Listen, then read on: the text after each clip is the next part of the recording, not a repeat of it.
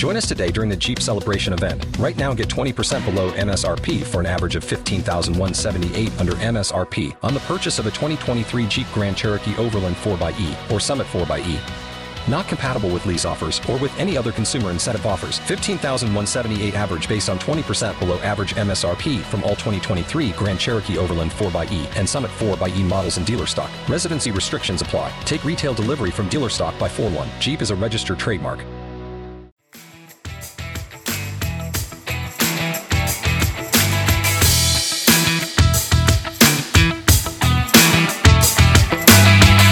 To live an uncommon life, one needs to learn uncommon disciplines.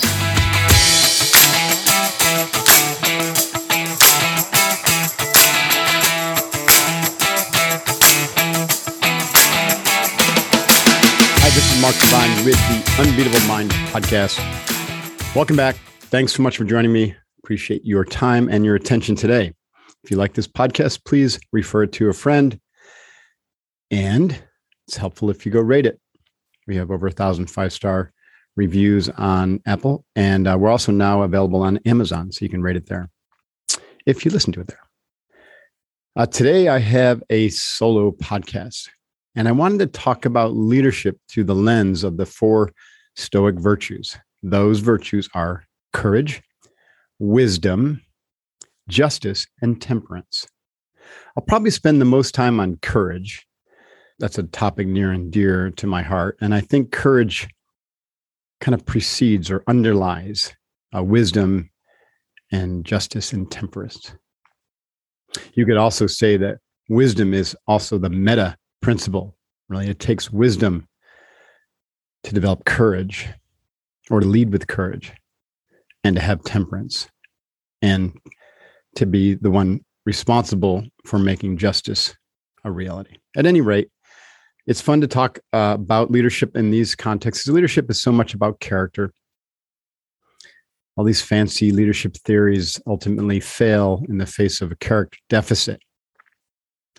And yet, how does one forge a character of a good leader, of an authentic leader, of someone who is courageous and wise and seeks justice and is temperate in their behavior? Well, I love that Stoic philosophy because they have an answer for that, right? And the answer is character is cultivated. It's cultivated through our daily actions, through discipline, through self awareness,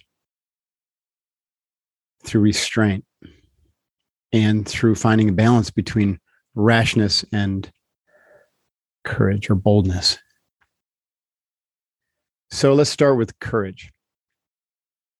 I wrote a book last year called Staring Down the Wolf, and the whole nature of this book was to face your fears. And and I wasn't really talking about the fears that you have of existential you know issues such as jumping out of an airplane. Those are very real raw fear you know because we fear the loss of this life of this body of our loved ones.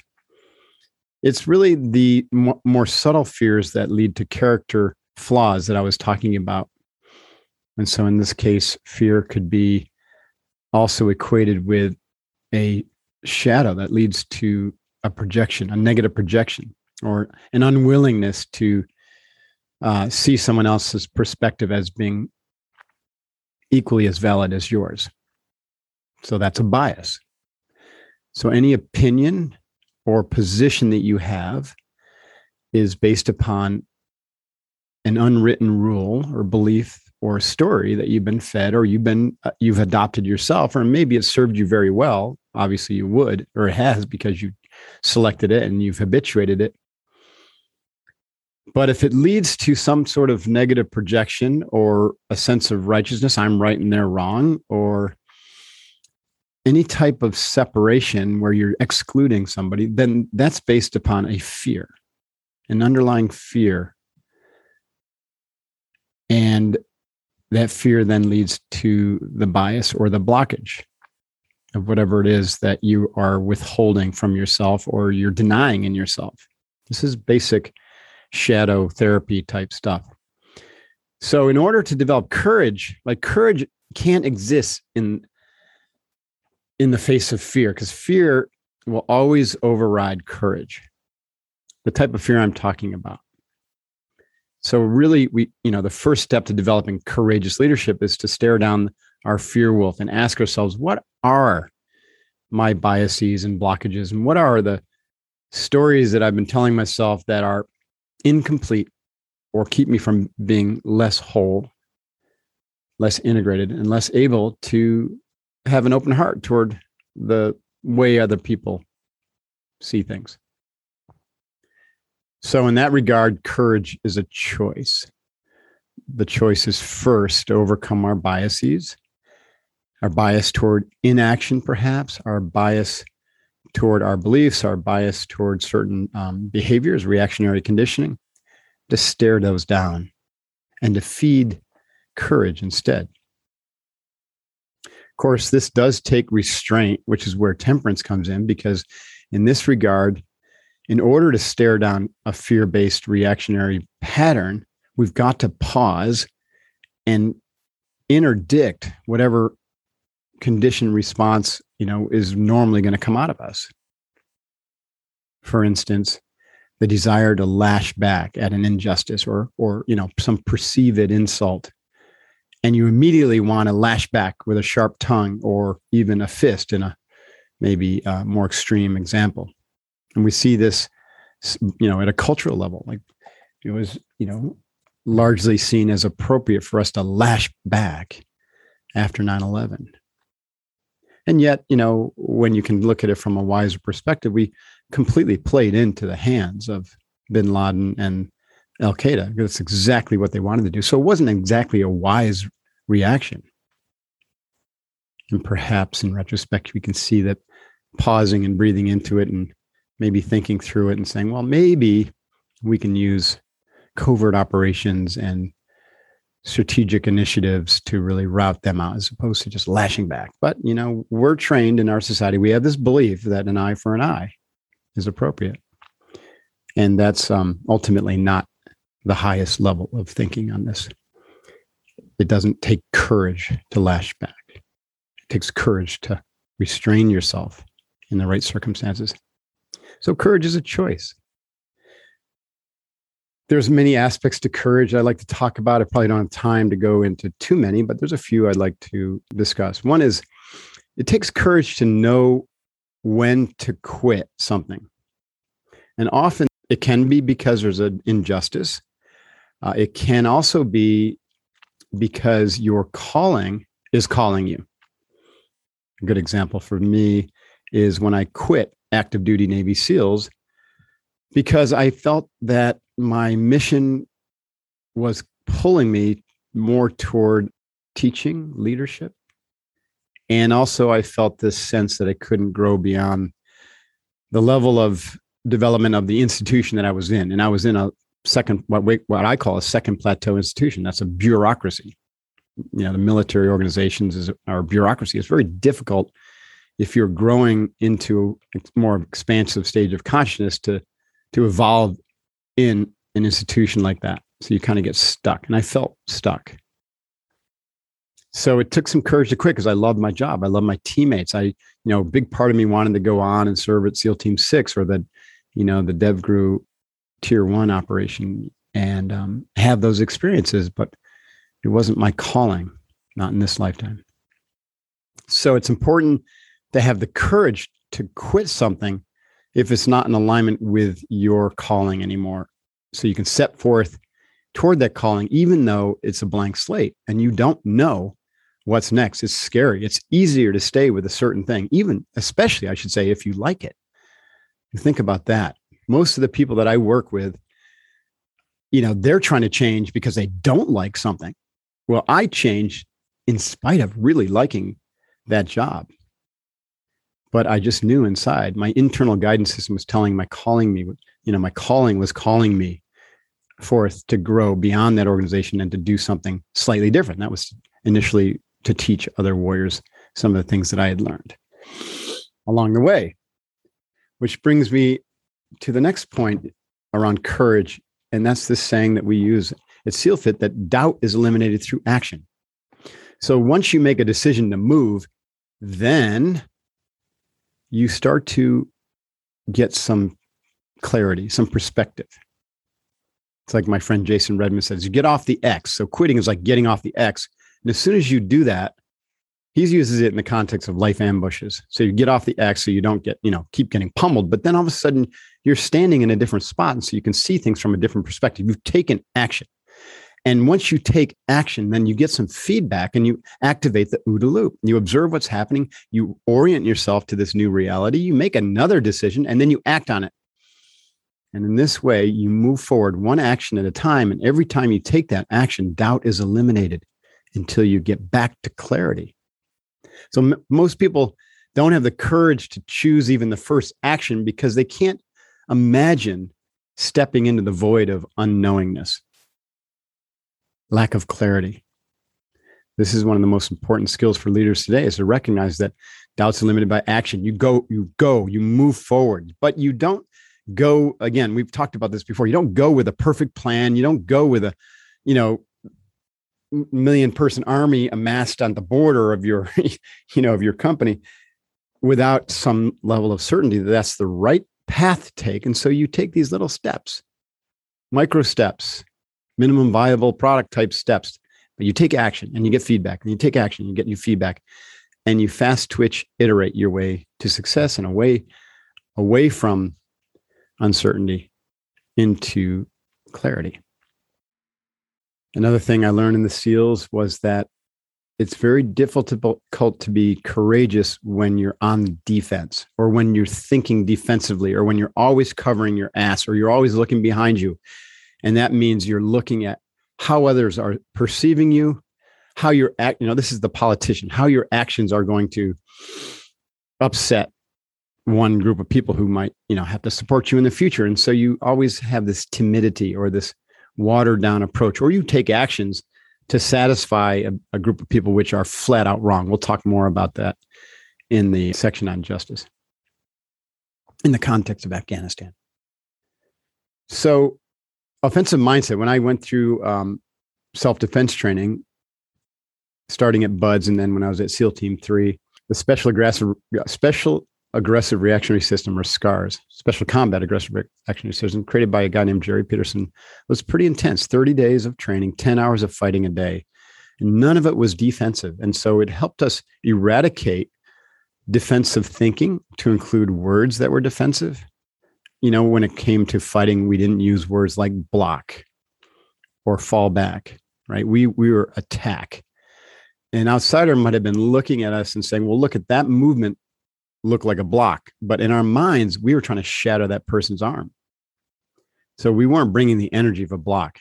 And furthermore, we weren't waiting for the strike when that arm, you know, when our arm went up to meet their arm. We weren't waiting for the strike. We were attacking the arm.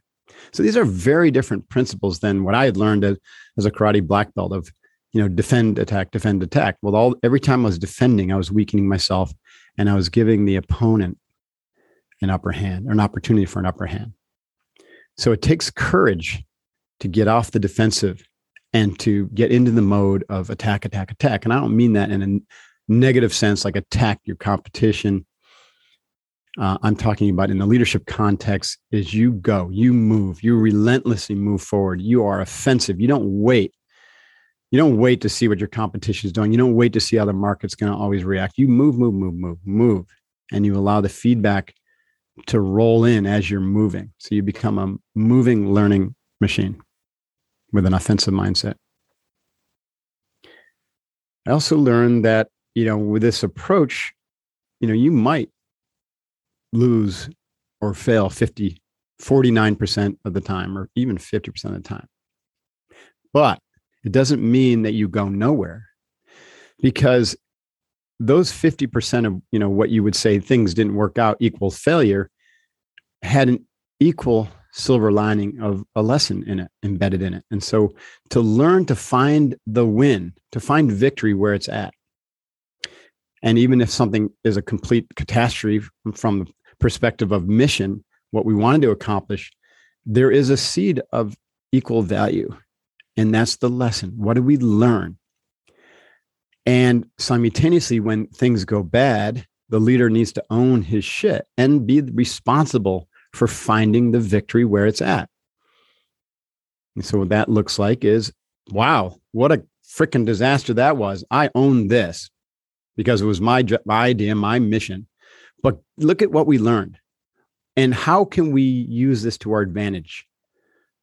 What new techniques or tactics or SOPs can we develop from this? What is it? How does it inform some of our other initiatives? How does it inform our overall strategy?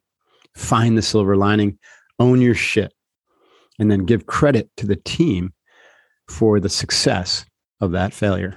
I love that. All right. So you got to face your fears, courage of choice. Sometimes you got to know when to quit, and that's when your calling is calling you. Action eliminates doubt. Develop an offensive mindset. Own your shit. Give credit to the team. And uh, one last point is fortune favors the bold. Like that is a statement that has been echoed throughout history. And what I would say to kind of add to that is fortune favors the prepared, not necessarily just the bold. It's a lot easier to be bold if you're prepared. This is why I'm such a fan of the Spartans version of stoicism is they were relentless in their preparation. And with Navy SEALs and my SEAL Fit training, we're relentless in our preparation. We suffer today so we don't have to suffer as much tomorrow. We work hard to master our skills every day so that when we're under extreme pressure and the risk is really high, those skills are there for us and we have confidence. So fortune favors the prepared. All right. Moving on with the rest of these, I'm going to um, reference some other people besides myself. I'm tired of talking about myself here. And um, besides, others are a lot more wise and temperate and inclined toward justice than I am, probably. So let's talk about wisdom. The second, well, I'm not sure if it's the second. I don't think these virtues have any order, but it's the second one I'm going to talk about. There's three points that I want to talk about with wisdom. One is inclusiveness, second is perspective, and the third is uh, self awareness or self study. So when I think of inclusiveness, like we don't have a very inclusive world, right? We are operating on ego and ethnocentric levels as a world.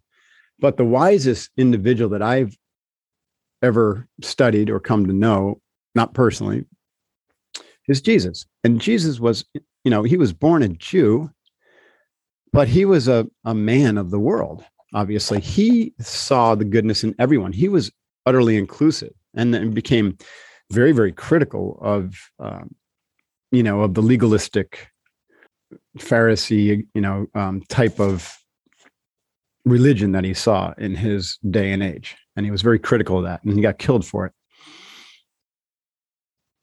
You know, and so, but, you know, the point here is you, you could say, well, he wasn't very wise because he got killed by trying to be inclusive, but he was taking a stand, which took a lot of courage. You can see how that wisdom and courage are closely related. It took extreme courage for him to take the stand that he did to basically treat the leper the same as the king or the emperor and to, to suggest that everyone has equal value.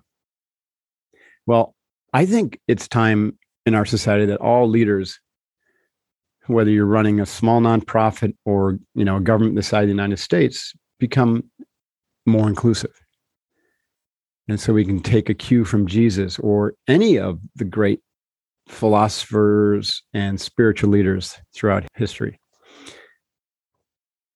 It doesn't mean we have to like everyone we include, and it doesn't mean we have to, or that we won't defend against evil people or transgressions.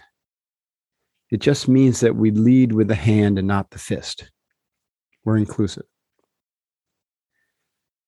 The second aspect of wisdom I want to talk about is perspective. One of my teachers, um, and I think he, he's made such a huge contribution to philosophy, is the American philosopher Ken Wilber. So, Ken Wilber really taught me about how to take perspective, not on, only on your own life and how it unfolds both internally and externally, meaning subjectively and objectively, but also how to include perspectives of others. And he taught me to recognize that every individual has a different set of internal stories and internal structure. And they can be kind of mapped along a developmental scale or a model and that both teams organizations and cultures also have these kind of reality maps. And it's extraordinarily useful as a leader or anyone whether you think of yourself a leader or not. If you don't then i encourage you to reconsider because everyone's a leader first of themselves and then and then someone's going to follow you whether it's your kid or you know a bigger team. So everyone's a leader. So let's just assume you're a leader it's important for you to be able to, or it's very helpful for you to be able to have the perspective of knowing where someone else is coming from. It's like the late Stephen Covey said if you can take the perspective of another, right, seek first to understand and then to be understood instead of just projecting your views, your opinion on everyone. And that comes off as righteousness or protecting your status quo, your beliefs, your way of being. And that projection ends up denigrating others because you think you're right and they're wrong when you're just different.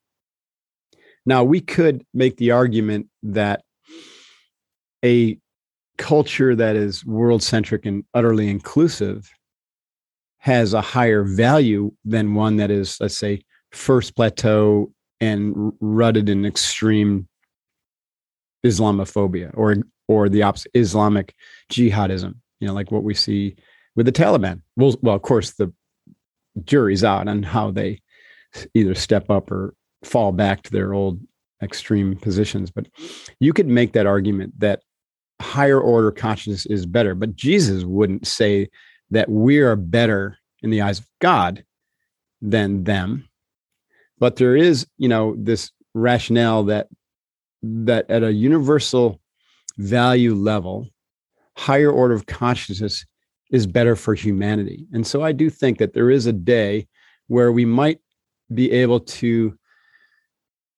have a, a different approach to bringing the rest of the world up to the world centric inclusive level of cooperation and and universal care and compassion, where we are all one human race fighting for a common good as opposed to fighting each other based upon our perceived differences. But obviously, the approach that we've tried in Afghanistan, where we imposed our will and tried to create a Western style government slash culture, it, it wasn't working and it didn't work because we lacked perspective. We were trying to impose a Western culture on a culture that wasn't ready for it and what, and didn't necessarily want it. Now, having said that, there's extreme positive that came out of that because we have a whole generation of of women and girls who experienced some form of freedom and people who were really inspired and, and got educated and whatnot. And so those are the kernels of goodness that'll come out of that mission. I'll talk more about that in a moment. The last is uh, for wisdom I want to talk about is self awareness and self study. Self awareness and self study helps us really understand who we are and what our place in the world is. And so it leads to humility. And humility is one of the most uh, important characteristics of a great leader. And it may be sorely lacking in our world today. So, self study is the daily introspective work of asking good questions and reflecting upon how things are going with the way that you're showing up with people and and how your words land. You take responsibility for what you say as well as for how your words land. And and you watch how people react to you and you reflect upon that. That's self-awareness. It's also you know studying your mind. You know this is the whole starting point for unbeatable mind. Our training is to study your mind. How does your mind work? How do you integrate contextual thinking with content linear thinking so that you can have greater perspective and more awareness when you're actually thinking planning talking you know strategizing etc how do you open up to the wisdom of your heart and your intuitive um, brain your your belly brain? So those that that all comes through self-awareness and self-awareness leads you to recognize that you're you're capable of 20 times more than you think you are. So that's amazing. But also that there's this sameness that runs through all of us. And this kind of goes back to what I was talking about um, a moment ago. And so that, and then, and you also recognize the vastness of the universe, of the galaxy, of the cosmos, and how, you know, how in spite of your intense potential, how infinitesimally small we actually are. And that really helps us tame our ego. And the tamed ego is simply a personality that knows its place and can always choose the positive course, the inclusive course, the course that has greater care and compassion and inclusiveness. And you know, I learned this through yoga, but in particular, Paramahansa Yogananda. You know, when I heard that um, the only book that Steve Jobs carried on his first iPad, the first generation iPad, was Yogananda's autobiography of a yogi. And that was the first book on yoga that I read back in 1999 and it really opened up to me what yoga truly was beyond some of the hot yoga and ashtanga yoga that i had participated in which is the stretchy bendy athletic yoga. This is true yoga and true yoga and yogananda, yogananda taught me about self-awareness. Yoga is the oldest science of mental development. Thousands of years old and it's powerful. So that's wisdom. Wisdom of jesus to be more inclusive wisdom of Wilber to be able to take the perspective and and and each, even see the perspective of other people's as they see you, so that you can come to greater perspectives or win-win solutions, and the wisdom of developing self-awareness through self-study and knowing your place in the world that I had learned from Yogananda. All right, let's move on to justice. There's a lot of talk about justice these days and equality, and you know, and it's all really important. It is. Justice to me is doing the right thing. You know, this is another way that I've seen leadership differentiated from management is like leadership is doing the right thing, management is doing things right or efficiently. So leaders need to always think about what's the right thing. Now, this kind of goes back to courage. This is how, again, how these are all related. It takes great courage to do the right thing if there's risk. And often there is risk risk to your reputation, risk to, you know, if you're a politician, to your fundraising efforts, i.e., career risk. Uh, if you're CEO of failure or of being seen as weak, always risk to, you know, if you're going to do the right thing. But the the Stoic principle of justice says that we must do the right thing you know, I that that statement silence is violence. You know, when I first heard that, I was like, ouch, that's interesting. So let's let's talk about both these. So that's the second point is justice requires risk. To do the right thing requires risk. And if you don't risk, if you remain silent, then that could be perceived A as a lost opportunity to do the right thing. And we see that every day. You know, when I come a, upon like an accident or something like that, and this has happened a few times, and I pull over to do something about it, I, I, I'm not always the first one there. And the other people there are like got their cameras out and they're taking pictures or videos and they're not doing anything. Now I understand maybe they're not trained, but wow, they're not doing the right thing. Now, to be fair, one of them probably is called 911. That's great. So that's the right thing. But you know, the rest of them are standing around videotaping it. And I get out and try to do the right thing. And so think about that. There's always risk, but just doing nothing, even if you're not trained, is not the right thing. And this idea of silence is violence, you know, when I saw that um, Floyd video, you know, the police kneeling on his neck and his partner is just sitting there. And nobody, you know, I can imagine like if I was there, you know, if I was there with some teammates, we would have, you know, at great risk, would have taken out that cop. Like that was a v- incredibly, insanely violent thing to do. And I know, you know, people in uniform are trying to keep the peace and everything, but but that one, that guy was distorted. He had some serious uh, issues going on, let's just say. And to sit around and to watch that happen, it's not, you know, that's not right. And so then, of course, that triggered a massive reaction of you know the whole black population seeking justice rightfully so.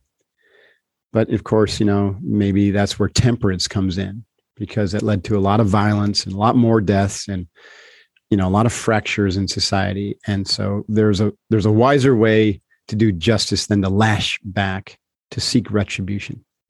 Which brings me to my third point about justice is retribution isn't justice. An eye for an eye is not justice it feels good but it's not because it's negative. and anytime you meet force with force or negativity with negativity you end up with a worse situation it compounds itself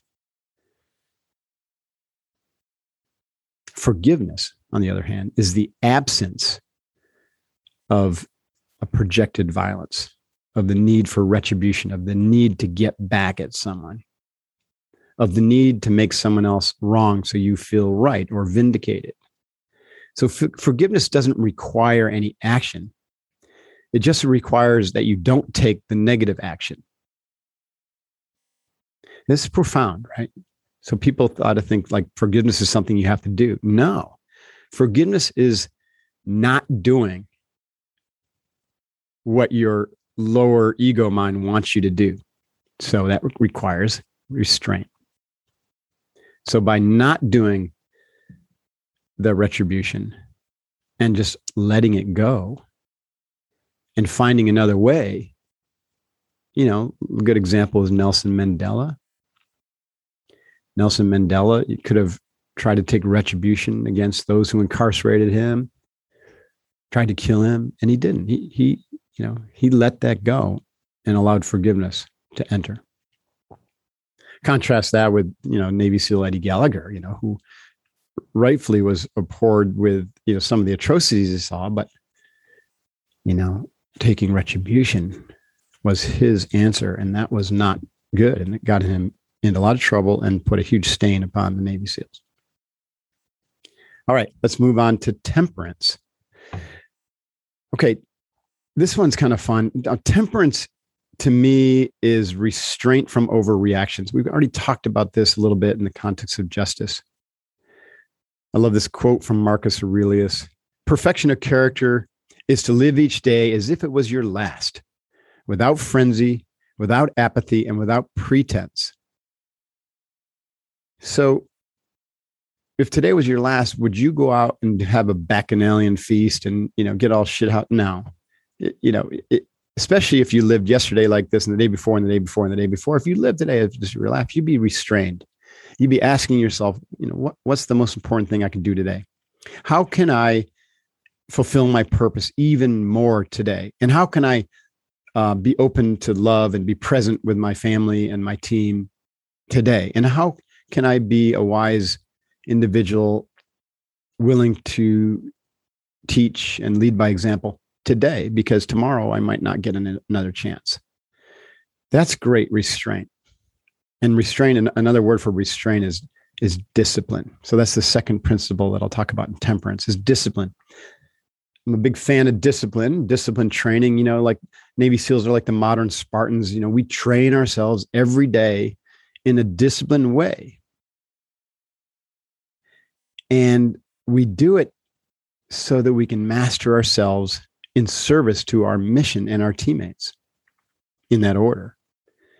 So, discipline is literally to be a disciple to something bigger than yourself or higher than your ego's cravings and desires. And you set those aside and you train and you balance and you restrain from the desire to sleep in. You restrain from the desire to eat that extra slice of pizza or two or have that extra beer or two you restrain from that to maintain discipline so that you can you know train and be ready and be prepared. You master yourself physically mentally emotionally intuitionally and spiritually as you understand that term so that you can serve your mission that you've committed to that your calling has drawn you toward.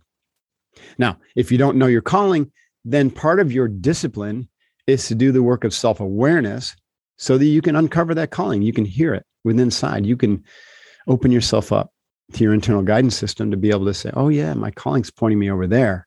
And it's disciplined self awareness practice that leads you to your calling. And then you can take action to eliminate the doubt to fulfill that calling with a powerful mission. By the way, this is the work of Unbeatable Mind, mastering ourselves in service to others. And the final thing I'll say is with temperance is to balance the extremes. I love Oscar Wilde quote in this everything in moderation, including moderation. That's great because, uh, you know, if you say, I've got to do everything in moderation, but then you get stuck in kind of a the limbo land of not challenging yourself because you think it's too extreme or not doing that extra hard workout. Or not even you know forgetting about your perfect zone diet and, and just blowing it out once in a while so that your body can have that kind of remembrance of what it's like and and shock the system which is actually good for you then you know you actually weaken yourself. So so he was absolutely right and i 100% believe that. I call that the 80-20 rule is do everything as best you can not perfect but as best you can 80% of the time then 20% of the time who gives a shit? Let it go. Have the extra drinks have the extra food. It doesn't matter because guess what? Tomorrow you're going to get that smack in the face that says whoa i shouldn't have done that. But i'm happy i did no regrets and then you're back on the disciplined path and your body will actually reward you for that and furthermore you know when we go through life with nothing to look forward to with no rejoicing, with no play because we're so disciplined, or with no rewards, then you know we can kind of get dull. We get dull to ourselves and we're dull to other people's. And that's not temperance. Temperance is everything in moderation, including moderation. And the first part, everything in moderation means just to, to limit the extreme swings, right? To try to find a narrow range where balance is the really um, the counteracting of one swing to the other, right? One extreme to the other. I didn't get enough sleep, so maybe I have to get more sleep than a normal the next day or on the weekend. That's kind of balancing. But to go six months with three hours of sleep a night, it's really hard to go back in the other direction because everything else gets out of balance. With exercise, right? If you're always doing extreme exercise, eventually you're going to break and then you can't do any exercise. So that's not good. Those extremes are bad. You got to avoid them but the narrow range with exercises do you know enough high intensity workouts every week you know so let's say three maybe four combined with enough active recovery and downtime and yoga type training you know which would also be three or four and and maybe one day where you just take a walk or go for a swim or do some stretching. That's a nice balanced routine. So now you get these little tiny peaks and valleys instead of these wild swings. So temperance balancing the extremes, everything in moderation, including moderation, disciplining yourself to master what's important to you along the physical, mental, emotional, intuitional, and your spiritual lines of development so that you are ready to serve and you can serve more boldly with courage and you can serve with wisdom. And then you can also promote or be the facilitator of justice when justice needs to be done. I hope this was interesting and helpful. I appreciate your support. Like I said, if you like this podcast, please refer a friend, send them this podcast, send them others, and help us rate it and um, stand by for more goodness. This is Mark Divine and the Unbeatable Mind podcast. Till next time, stay focused and be unbeatable.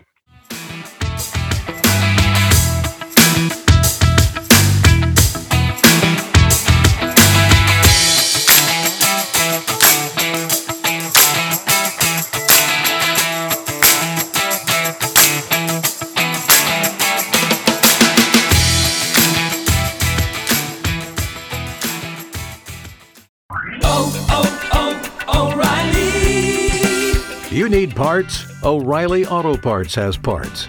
Need them fast? We've got fast. No matter what you need, we have thousands of professional parts people doing their part to make sure you have it. Product availability. Just one part that makes O'Reilly stand apart. The professional parts people. Oh, oh,